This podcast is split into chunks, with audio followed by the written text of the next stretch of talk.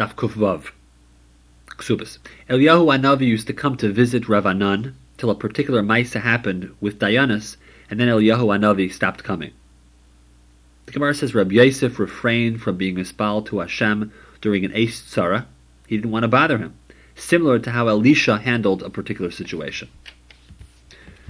When the main body of Rabbanim left Rav, there were 1,200 Talmidim. When they left Rav Huna, there were 800. When they left Rav Papa, there were 200. There were numerous people, the Gemara says, who took their schar from the Trumas Halishka. For example, people who corrected Sifrei Torah in Yerushalayim, and the women who weaved the Paraichas. Also, the Beis Avtinas took their schar from the Trumas Halishka. The Beis Avtinas were the ones who knew the secret recipe. It was the family that had the secret recipe for the Keteris in the Beis Hamikdash. There were 13 Pareichasin in the Bayesheni, one in each of the seven gates of the Beis Hamikdash, one from the Pesach HaHechel, one from the Pesach Ha'ulam, plus four more.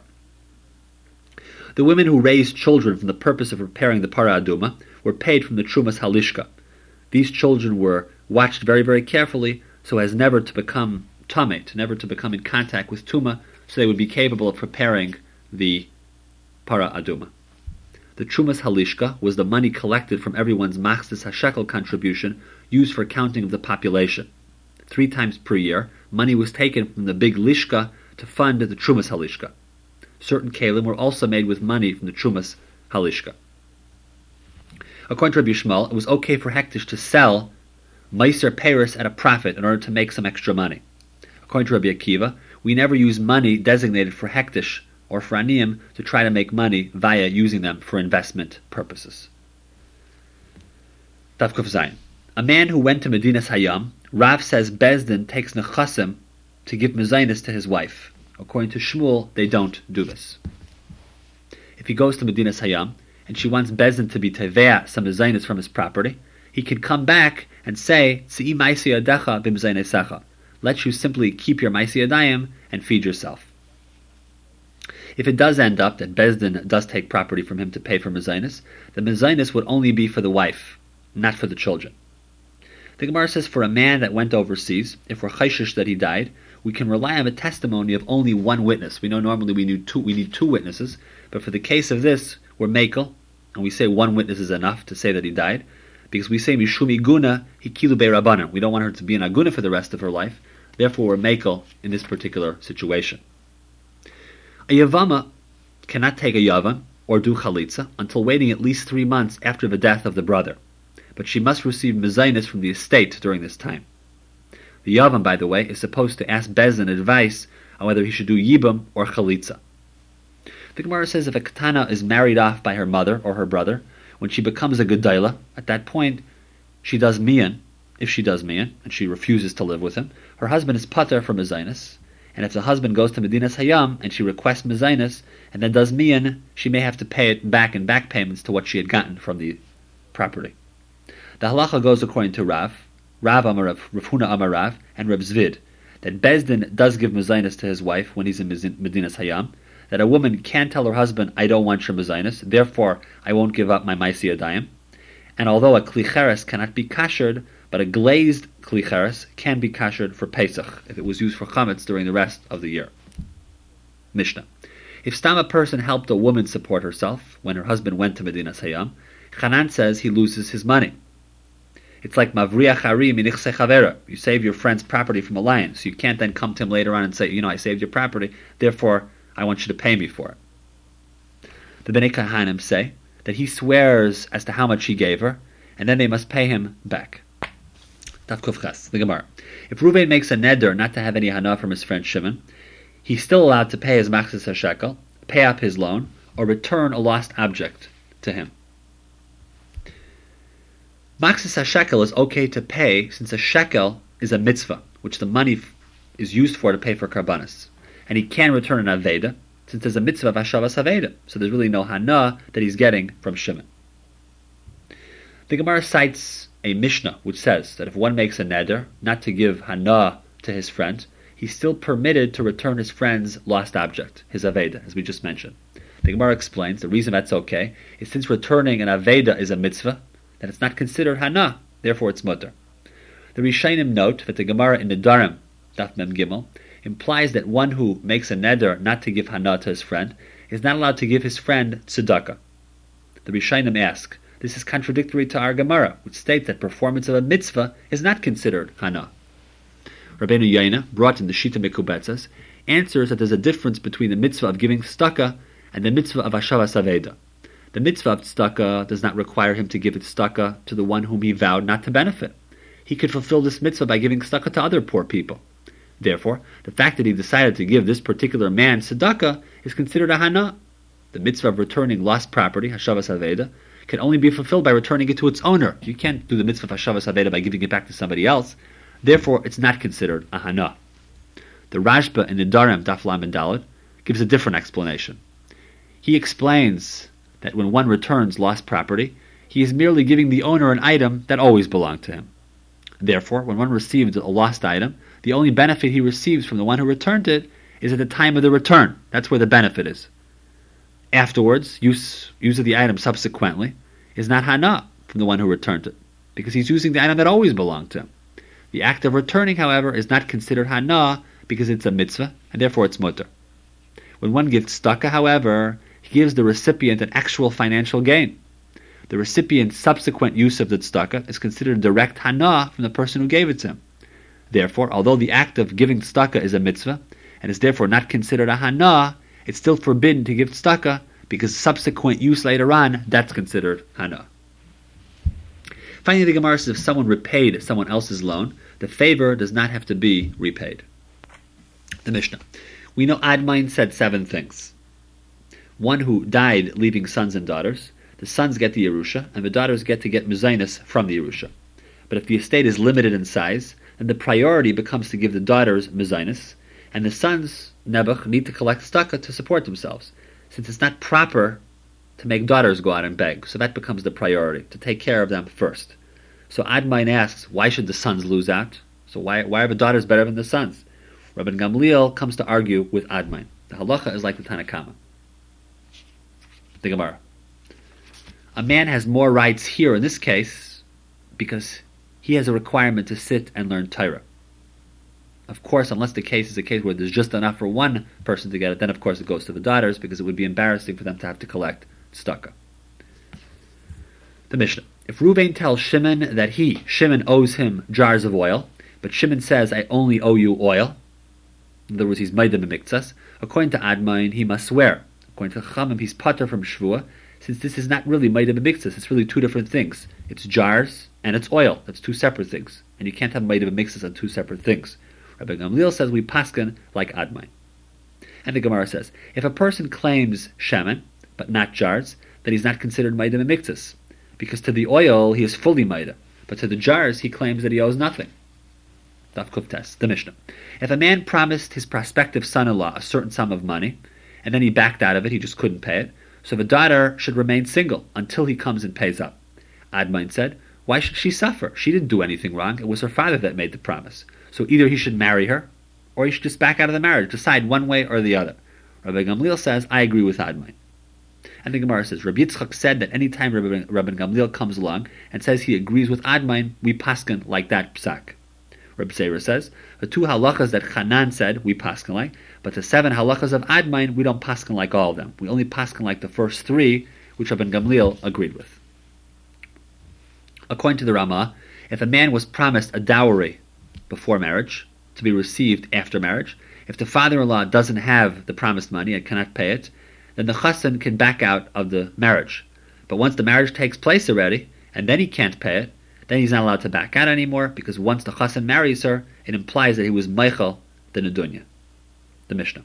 One who claims a certain field is his, but he had also signed somewhere that the field belonged to someone else, according to Admain, he can still make a claim. But according to the Cham, he can't. Since once he signed a shtar that implies it is a different owner, that's it. He can't be in both places at the same time the Gemara.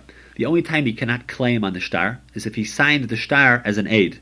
But if he was a dayan on the shtar, or he just testified on the signatures of the shtar, then he doesn't lose the right to claim the field for himself.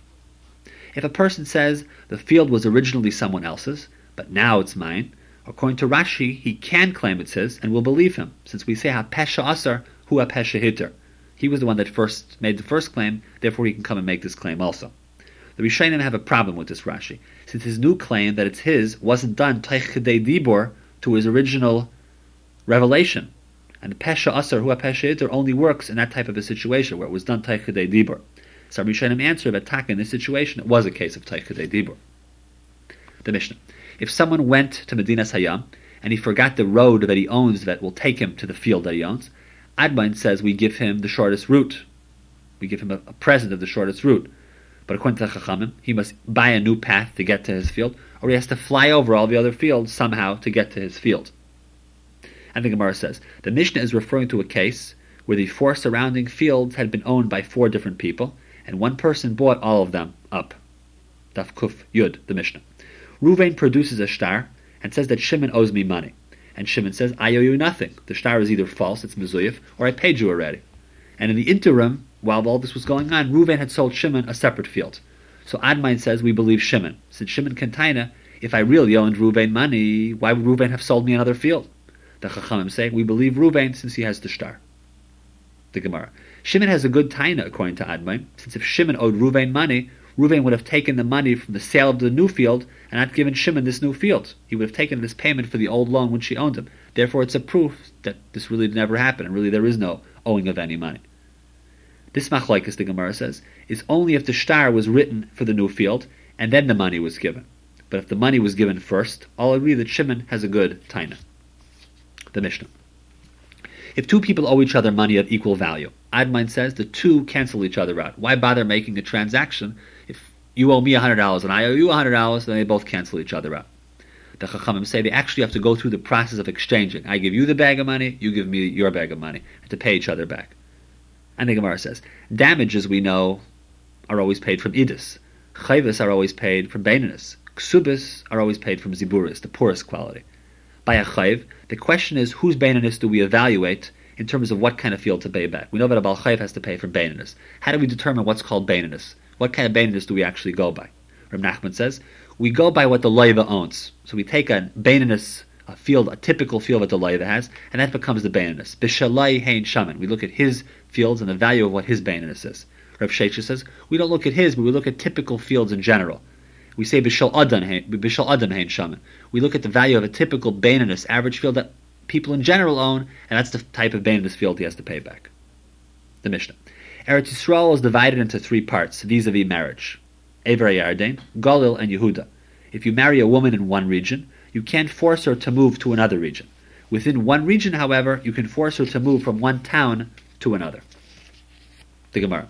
You cannot force her to move from a krach, from a big city, to an ir, to a small city, since the big city has a lot of shopping versus the small city. It's better to be in a big city. So to push out into a small city, she won't have all the shopping and all the food that she needs to buy.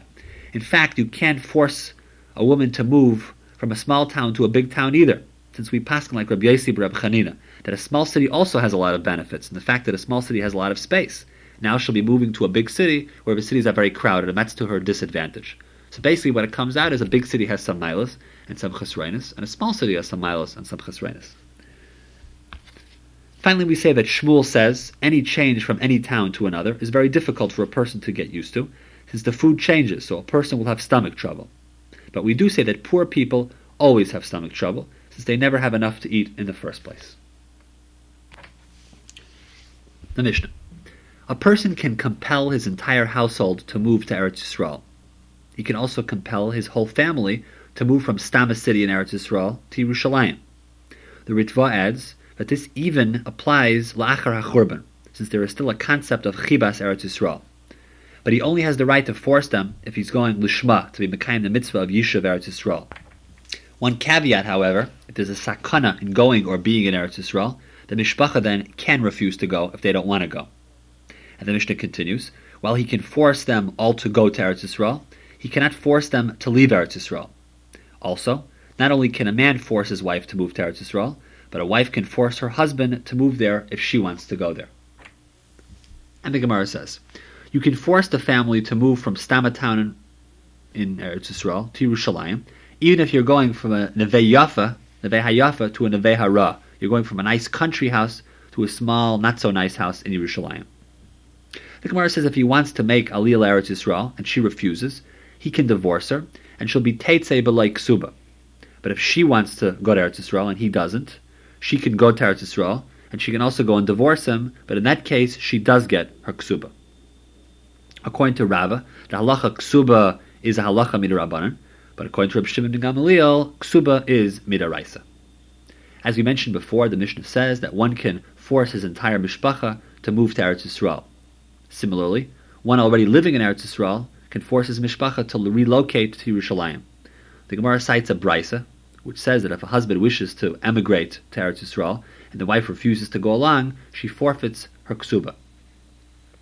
There's a discussion amongst the Paiskim as to the obligation to live in Eretz Yisrael, Yishuv Eretz Yisrael.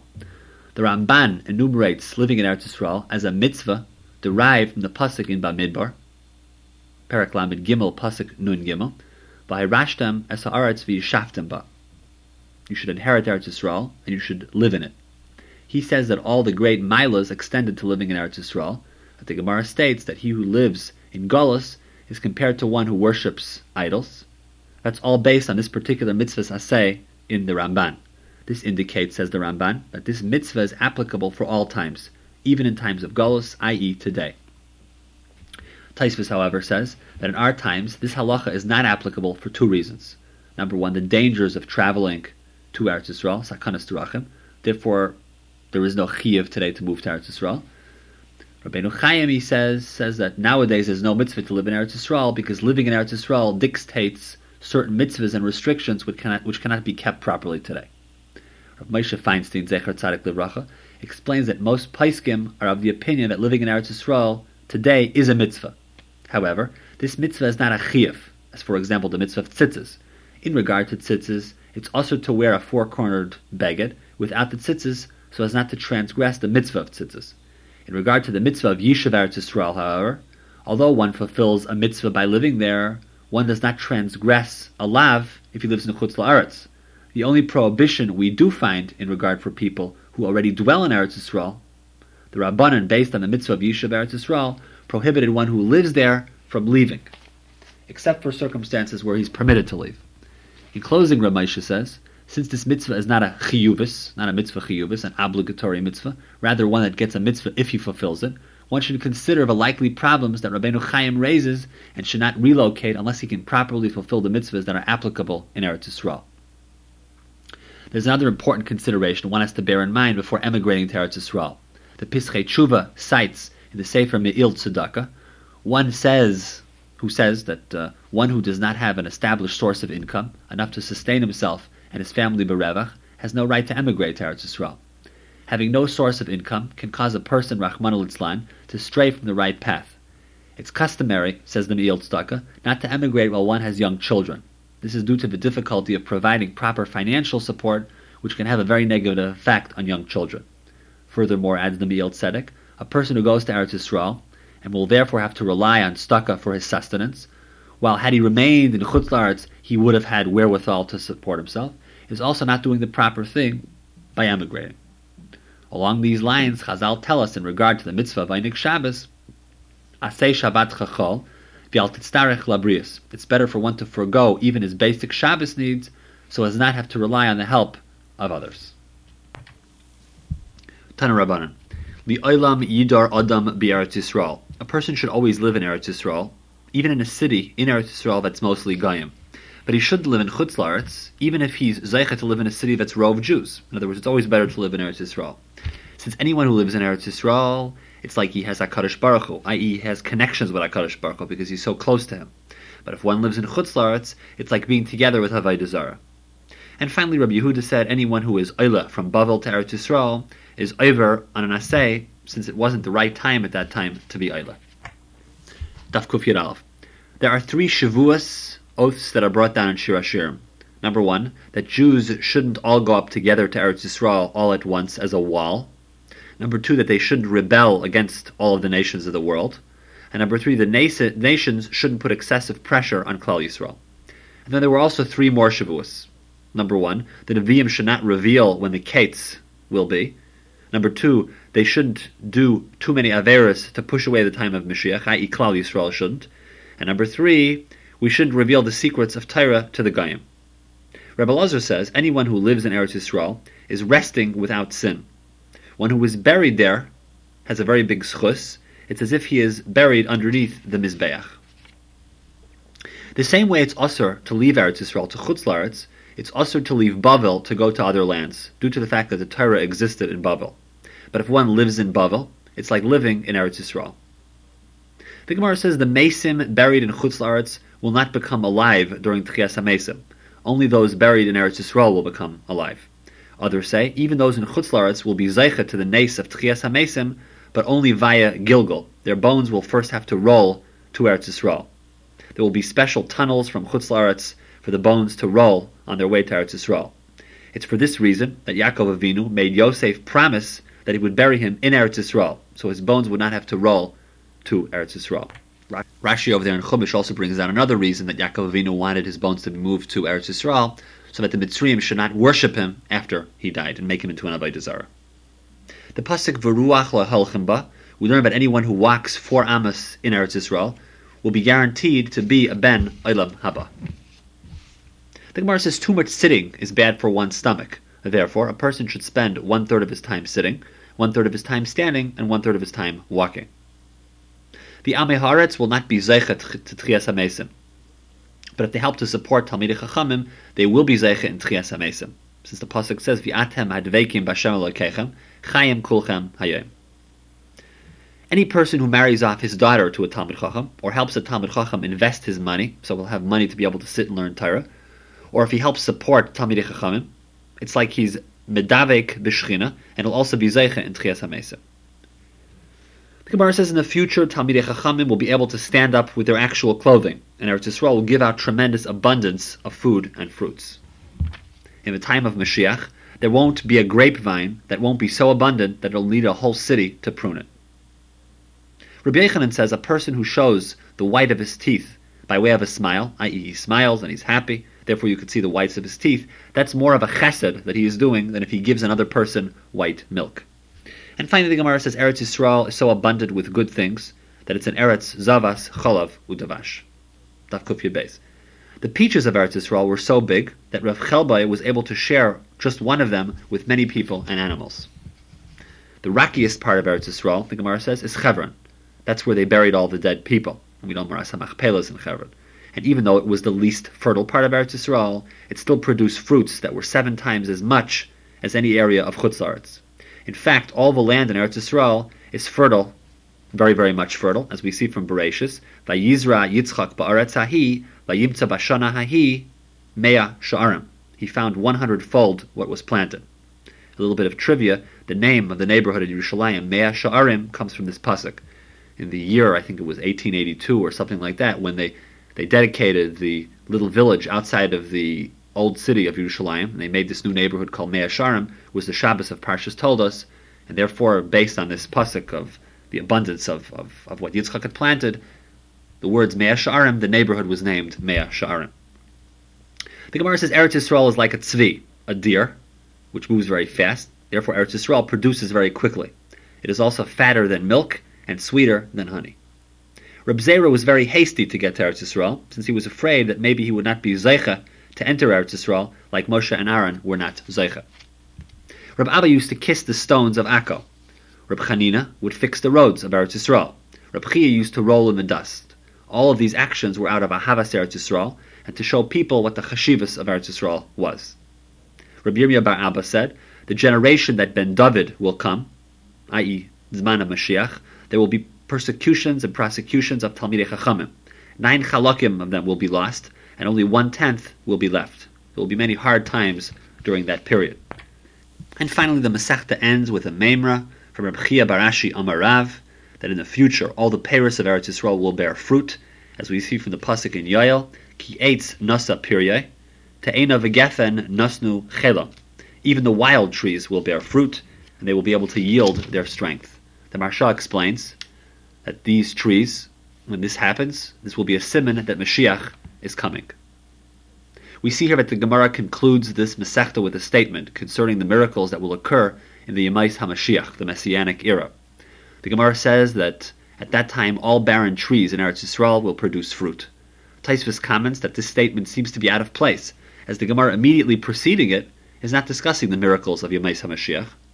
Tosfos explains that it was placed here, however, in order to end the Masechta on a positive note. The Ben Yehoyada explains a deeper meaning of the Gemara's apparently simple statement. He says that Jews who are ignorant of the Torah are compared to barren trees. A Talmud Chacham, however, is compared to a fruit-bearing tree. Thus, the Gemara's statement that in the Yemais HaMashiach barren trees will produce fruit should be taken metaphorically, to mean that there will be no more ignorance then, as everyone, including the ignorant, will be thoroughly versed in Torah. According to the Ben Yehoyada's interpretation, we can perhaps explain the connection this statement has with the statements preceding it. Immediately prior to this statement, the Gemara discusses the tribulations that Torah scholars will undergo in the generation preceding the Yemais HaMashiach. With this statement, the Gemara shows the contrast between the harsh period and the glorious era of Yemais HaMashiach. In the era of Yemais HaMashiach, not only will Torah scholars, Talmidei Chachamim, be able to pursue their studies unhindered, but even ignorant people will blossom into full-fledged Torah scholars. Hadron Alach Masechta Ksubis will close this Masechta by saying that we should all be Zeicha to the Bias Gael Tzedek Bimhera V'Yameinu.